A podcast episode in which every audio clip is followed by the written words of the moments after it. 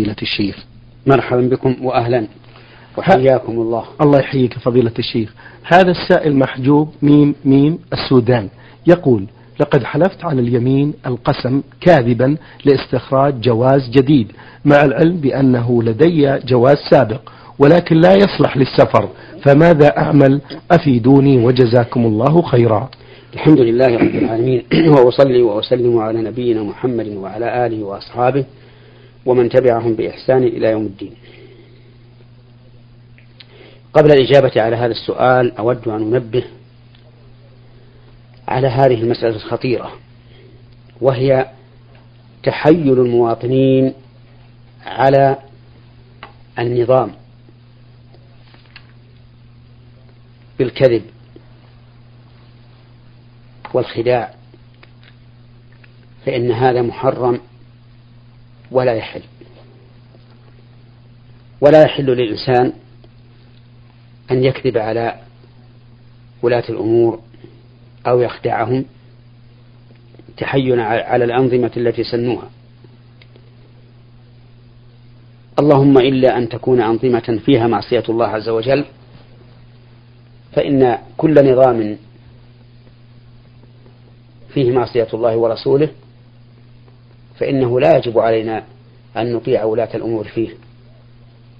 يعني لو أمرونا بمعصية أو نهونا عن طاعة فإننا لا, لا نوافقهم في ذلك. لأن الله تعالى يقول يا أيها الذين آمنوا أطيعوا الله وأطيعوا الرسول وأولي الأمر منكم. فجعل طاعة ولاة الأمور تابعة لطاعة الله ورسوله. ولهذا لم يعد الفعل بعد لم يعد الفعل عندها. بل قال أطيعوا الله وأطيعوا الرسول وأولي الأمر ولم يقول ولم يقل أطيعوا أولي الأمر لأن طاعتهم تابعة لطاعة الله ورسوله. وقال النبي صلى الله عليه وعلى آله وسلم إنما الطاعة في المعروف. أما في المنكر فلا طاعة.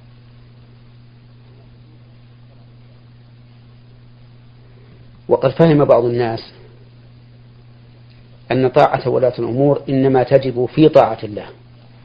يعني إذا أمروا بطاعة وجب علينا طاعتهم. وإذا نهوا عن معصية وجب علينا طاعتهم. وهذا غلط.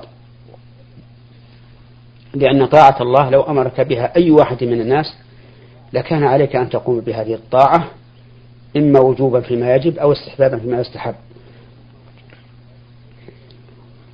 ولو كان هذا هو المراد لم يكن بين ولاة الأمور وغيرهم فرق.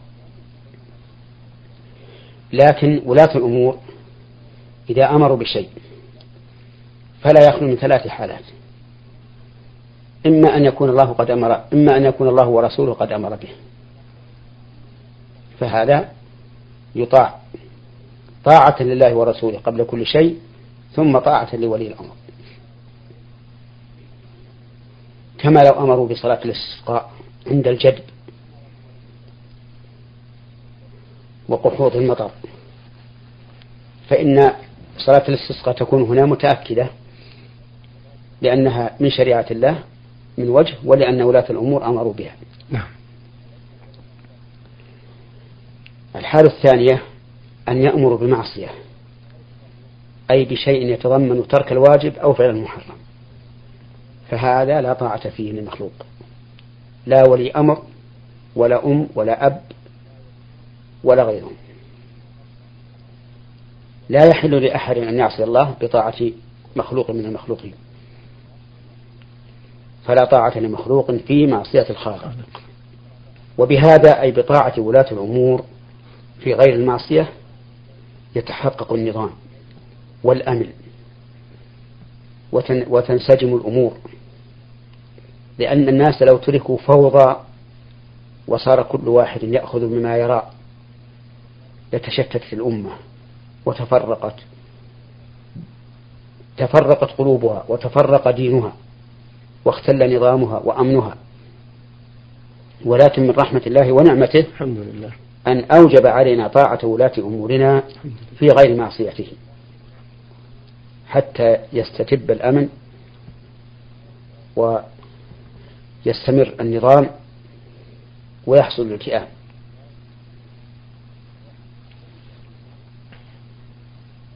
ومن ذلك تنظيم بعض الأمور كالتنظيمات المرورية مثلا وغيرها من تنظيمات أمور السفر.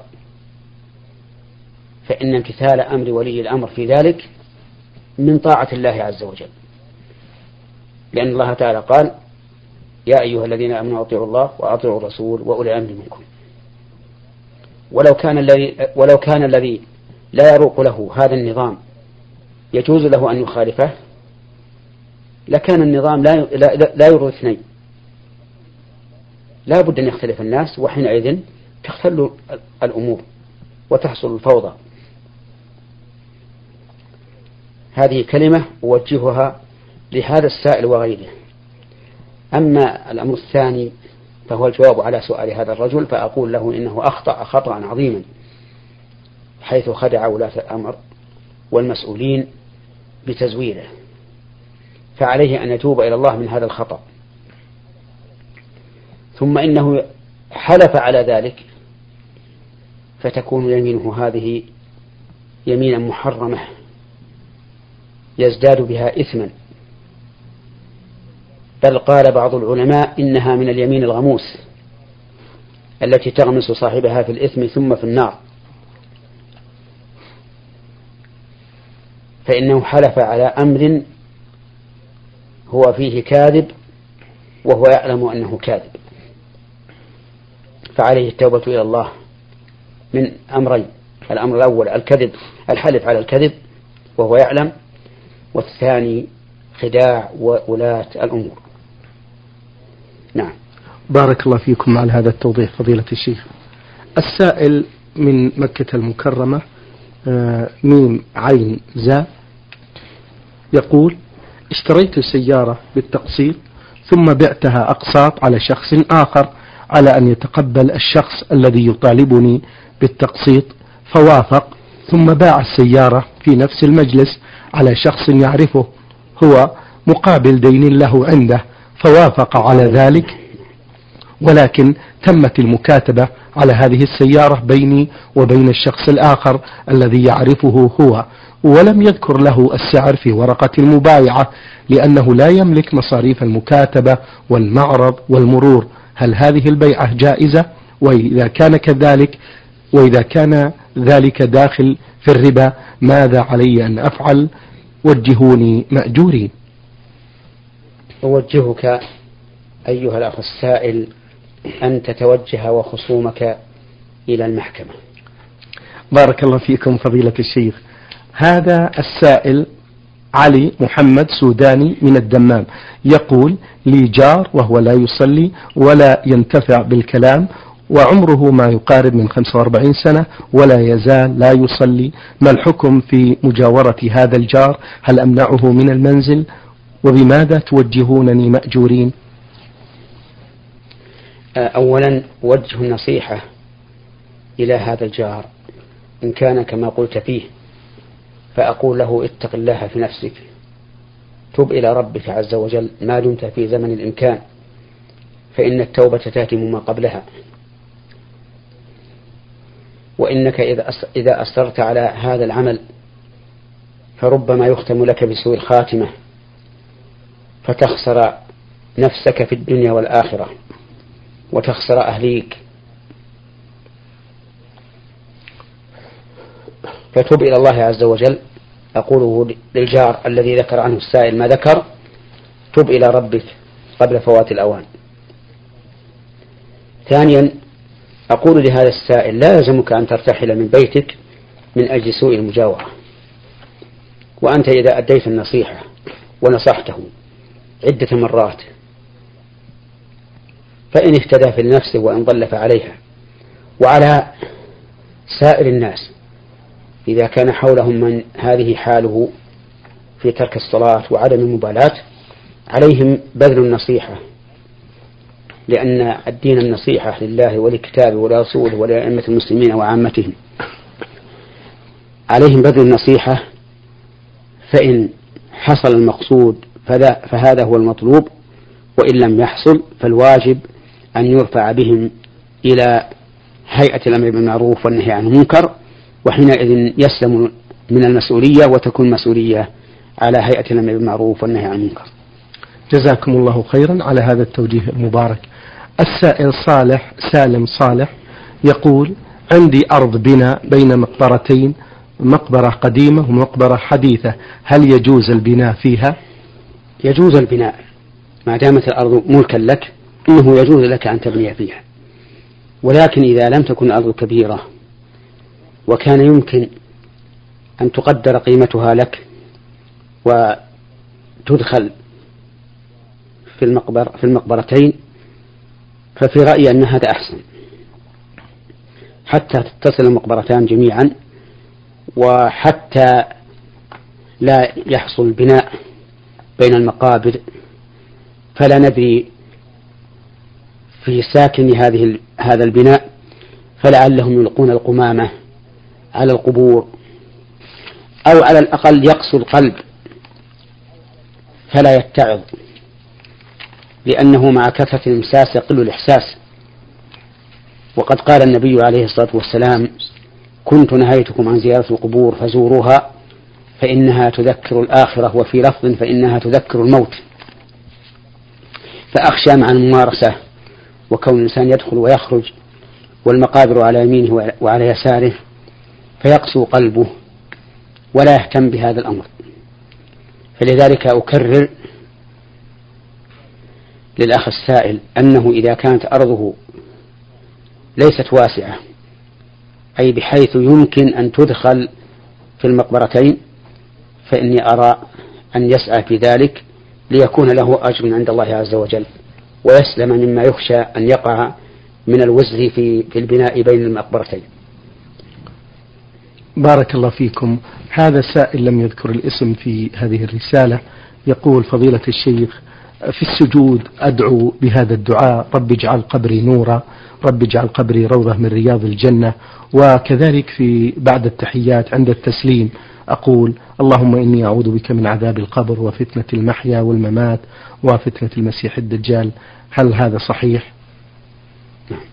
أما ما ذكره من الدعاء بعد التشهد وقبل التسليم فهذا دعاء وارد عن النبي عليه الصلاة والسلام فإن النبي صلى الله عليه وعلى آله وسلم قال إذا فرغ أحدكم من التشهد الآخرة فليقل اللهم إني أعوذ بك من عذاب جهنم ومن عذاب القبر ومن فتنة المحيا والممات ومن فتنة المسيح الدجال. وأما ما يدعو به في سجوده اللهم اجعل قبري نورا اللهم اجعله روضة من رياض الجنة. اللهم افسح لي فيها وما أشبه ذلك من الكلام فهذا لا بأس به. لأن لأن النبي صلى الله عليه وعلى آله وسلم قال أما السجود فأكثروا فيه من الدعاء فقمن أن يستجاب لكم. وأطلق النبي صلى الله عليه وسلم الدعاء. ولم يقيده بشيء معين فيجوز أن تدعو بأمر يتعلق بالآخرة أو بأمر يتعلق بالدنيا. حتى لو دعت, لو دعوت الله في سجودك أن ييسر لك بيتا واسعا نظيفا أو سيارة مريحة وما أشبه ذلك فلا بأس به. لأن الدعاء عبادة لله عز وجل سواء دعوت في شيء من أمور الدنيا أو في شيء من أمور الآخرة فإن مجرد دعائك الله عز وجل عبادة تقربك إلى الله سبحانه وتعالى. قال الله تعالى وقال ربكم ادعوني أستجب لكم إن الذين يستكبرون عن عبادتي سيدخلون جهنم داخرين. وأما من قال من أهل العلم إن الإنسان لا يدعو في صلاته بأمر يتعلق في, في أمر بأمر يتعلق في الدنيا فإن قوله ضعيف. لأن الرسول صلى الله عليه وسلم قال في التشهد إذا فرغ الإنسان منه ثم ليتخير من الدعاء ما شاء. ثم إن مجرد الدعاء عبادة حتى في أمور الدنيا. فلذلك نقول ادعو الله تعالى بما شئت في سجودك وبعد التشهد ولكن لا تدعو الله تعالى بإثم أو قطيعة رحم. لقوله تعالى ادعوا ربكم تضرعا وخفية إنه لا يحب المعتدين. فلا تعتدي في دعائك. بإثم بأن تدعو على شخص بما لا يستحق أو قطيعة رحم. نعم. بارك الله فيكم فضيلة الشيخ. يقول هذا السائل في سؤاله الثاني ما هي كيفية التيمم؟ أولا لا بد أن نعلم أن التيمم لا يجوز إلا إذا تعذر استعمال الماء بفقد الماء أو تضرر باستعماله. فإذا جاز التيمم فصفته أن يضرب الأرض بيديه. ضربة واحدة ثم يمسح وجهه كله وكفيه يمسح براحته على ظهر براحة كل يد على ظهر الأخرى وكذلك يمسح الراحتين بعضها بعضهما ببعض نعم هذا سائل للبرنامج لم يذكر الاسم في هذه الرسالة يقول ما هي سنن رواتب الصلاة في المسجد وخارج المسجد إيش؟ نعم. يقول ما هي السنن الرواتب للصلاة في المسجد وخارج المسجد. السنن الرواتب التابعة للصلاة. نعم. اثنتا عشرة ركعة. أربع قبل صلاة الظهر أي بين الأذان وصلاة الظهر بتسليمتين. وركعتان بعدها. وركعتان بعد المغرب وركعتان بعد العشاء وركعتان قبل الفجر. فهذه اثنتا عشرة.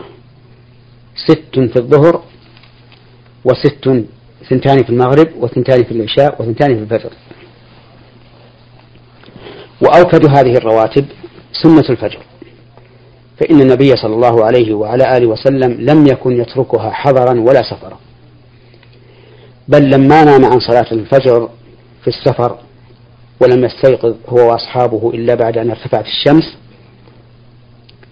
وارتحلوا من مكانهم الذي أدركهم النوم فيه ثم نزلوا فأمر بلالا فأذن ثم صلى الناس راتبة الفجر ثم صلى بهم الفجر كما كان يصليها كل يوم. فقضاها النبي صلى الله عليه وعلى آله وسلم بعد فوتها وفي السفر فدل ذلك على أهميتها وأكديتها. وقد ثبت عنه صلى الله عليه وعلى آله وسلم أنه قال ركعة الفجر خير من الدنيا وما فيها. يعني بذلك سنة الفجر. فإن أدركتها قبل الصلاة الفجر فهذا هو المطلوب وإن دخلت والإمام قد شرع في صلاة الفجر فاقضها بعد الصلاة. أو أخرها حتى ترتفع الشمس أي حتى تطلع وترتفع قيد رمح هذه هي السنن الرواتب التابعة للمكتوبات. وأما قول السائل في المسجد أو غيره فإن نقول الأفضل أن تصلي هذه الرواتب في بيتك. لأن جميع التطوعات الأفضل أن يصليها الإنسان في بيته.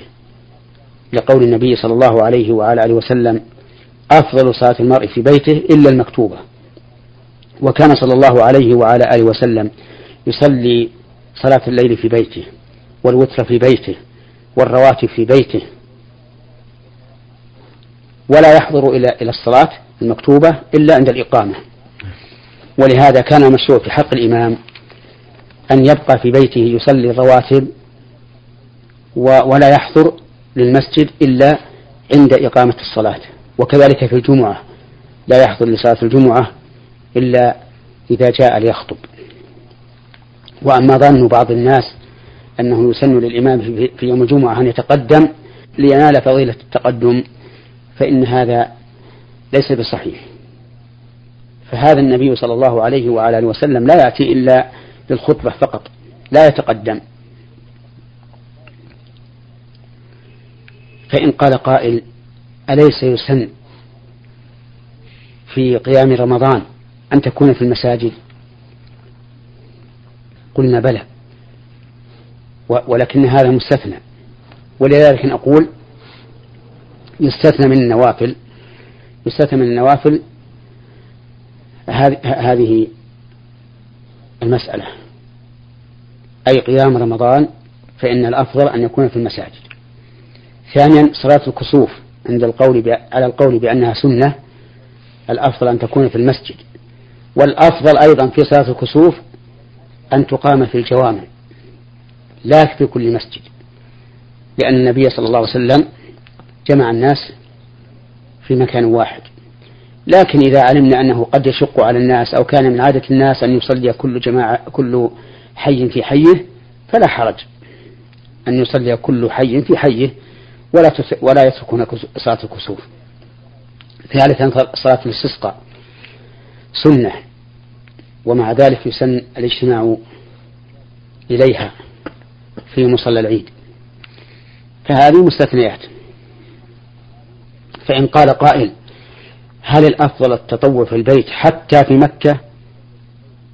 قلنا نعم حتى في مكة. الأفضل أن تصلي النوافل في بيتك. وحتى في في في المدينة نعم وحتى في المدينة. الأفضل أن تصلي نوافل في بيتك. لأن النبي صلى الله عليه وعلى آله وسلم قال أفضل صلاة المرء في بيته إلا المكتوبة مع أنه قال صلاة في المسجد هذا خير من ألف صلاة فيما سواه إلا المسجد الحرام مسجد الكعبة. وما ظنه بعض الناس من أن الأفضل في مكة أن تصلي النوافل في المسجد الحرام فهذا آه، خطأ لأن حديث الرسول عليه الصلاة والسلام عام. لكن إذا تقدمت للصلاة مثلا في مكة نعم. وصليت تحية المسجد وأحببت أن تصلي ما استطعت من النوافل فهذا طيب. نعم. وفيه خير كثير. نعم. هذه رسالة نختم بها هذا اللقاء الطيب المبارك من السائلة نون صاد ميم مقيمة بدولة الكويت تقول تزوجت أختي من رجل بخيل جدا وغليظ القلب وأنجبت منه ثلاث بنات ما زالوا في سن التكوين صغار. وراتبه الشهري لا بأس به ولكن يرسل لزوجته القليل القليل الذي لا يسد حاجتها الضرورية وحاجة البنات الثلاث. ولا ندري لماذا ودائما على خلاف معها بسبب بخله الشديد ومعاملته الجافة القاسية وعدم الصرف عليهم كأي رب أسرة. السؤال فضيلة الشيخ هل يجوز أن أعطي أختي من زكاة مالي علما بأن زوجي موافق وأنا موظفة وإذا كان الرد لا هل يجوز إعطائها من زكاة مال زوجي؟ علما بأن أختي عفيفة النفس فإذا, فإذا علمت بأن المال المرسل لها من زكاة سوف ترفضه فما هو الحل في نظركم؟ الجواب على هذا السؤال يتطلب شيئين. الأول النصيحة لهذا الزوج البخيل الذي لا يقوم بواجب النفقة. فأقول له اتق الله في نفسك ولا تبخل بما آتاك الله من فضله فإن البخل بالواجب يخشى أن يحق على على فاعله العذاب وإذا كان بخيلا فإنه لا ينفعه بخله لأن البخل إذا ادخر المال من أجل هذا الخلق الذميم فإن المال سيورث بعده بعده نعم. شاء أم أبى. فلماذا يبخل عن نفسه؟ هو الآن إذا بخل بماله فقد بخل عن عن نفسه في الواقع. لأن هذا المال لا بد أن ينتقل إلى غيره بعد موته. نعم. أما الشيء الثاني فأقول لها للمرأة التي يبخل زوجها عليها بالنفقة الواجبة لها أن تأخذ من ماله ولو بغير علمه بقدر ما يكفيها ويكفي ولدها.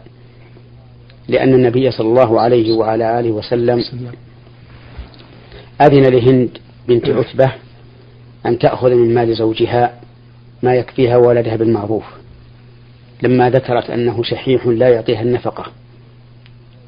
فإذا قدرت المرأة هذه على أن تأخذ من مال زوجها ما يكفيها وولدها فلتفعل. فإذا لم تقدر على شيء من ذلك وصارت محتاجة فإنه يجوز أن تعطى من الزكاة. ولا ولا حرج على أختها إذا أعطتها من زكاتها. طيب. أو أعطتها من من زكاة زوجها بإذنه. لكن في السؤال ما يوجب الإشكال حيث قالت إن أختها عزيزة النفس وأنها لو علمت أنها زكاة لم تقبلها. فنقول في هذه الحال لا بد أن تعلم أيوة. أنها زكاة. نعم. فإن قبلت وإلا لا تعطى لأنه لا يمكن أن يدخل في ملك الإنسان ما لا يريده. وإعطاؤها الزكاة يعني دخول مل... يعني أن الزكاة تدخل ملكها. فإذا كانت لا تريدها لم يصح إدخال ملكها من هذه الزكاة إلا ما رضيته. طيب. نعم. شكرا لكم. و... نعم. وهكذا يقال في كل شخص فقير تعرفه فتعطيه من زكاتك. إذا كنت تعلم أنه لا يقبل الزكاة فإنه لا يجزئك ذلك حتى تعلمه ويقبلها زكاتك. أما إذا كنت تعلم أنه فقير ولا تدري هل يقبل أو لا يقبل فلا بأس أن تعطيه بدون أن تعلمه أنه زكاة أنها زكاة. نعم. بارك الله فيكم فضيلة الشيخ وشكر الله لكم. على تفضلكم.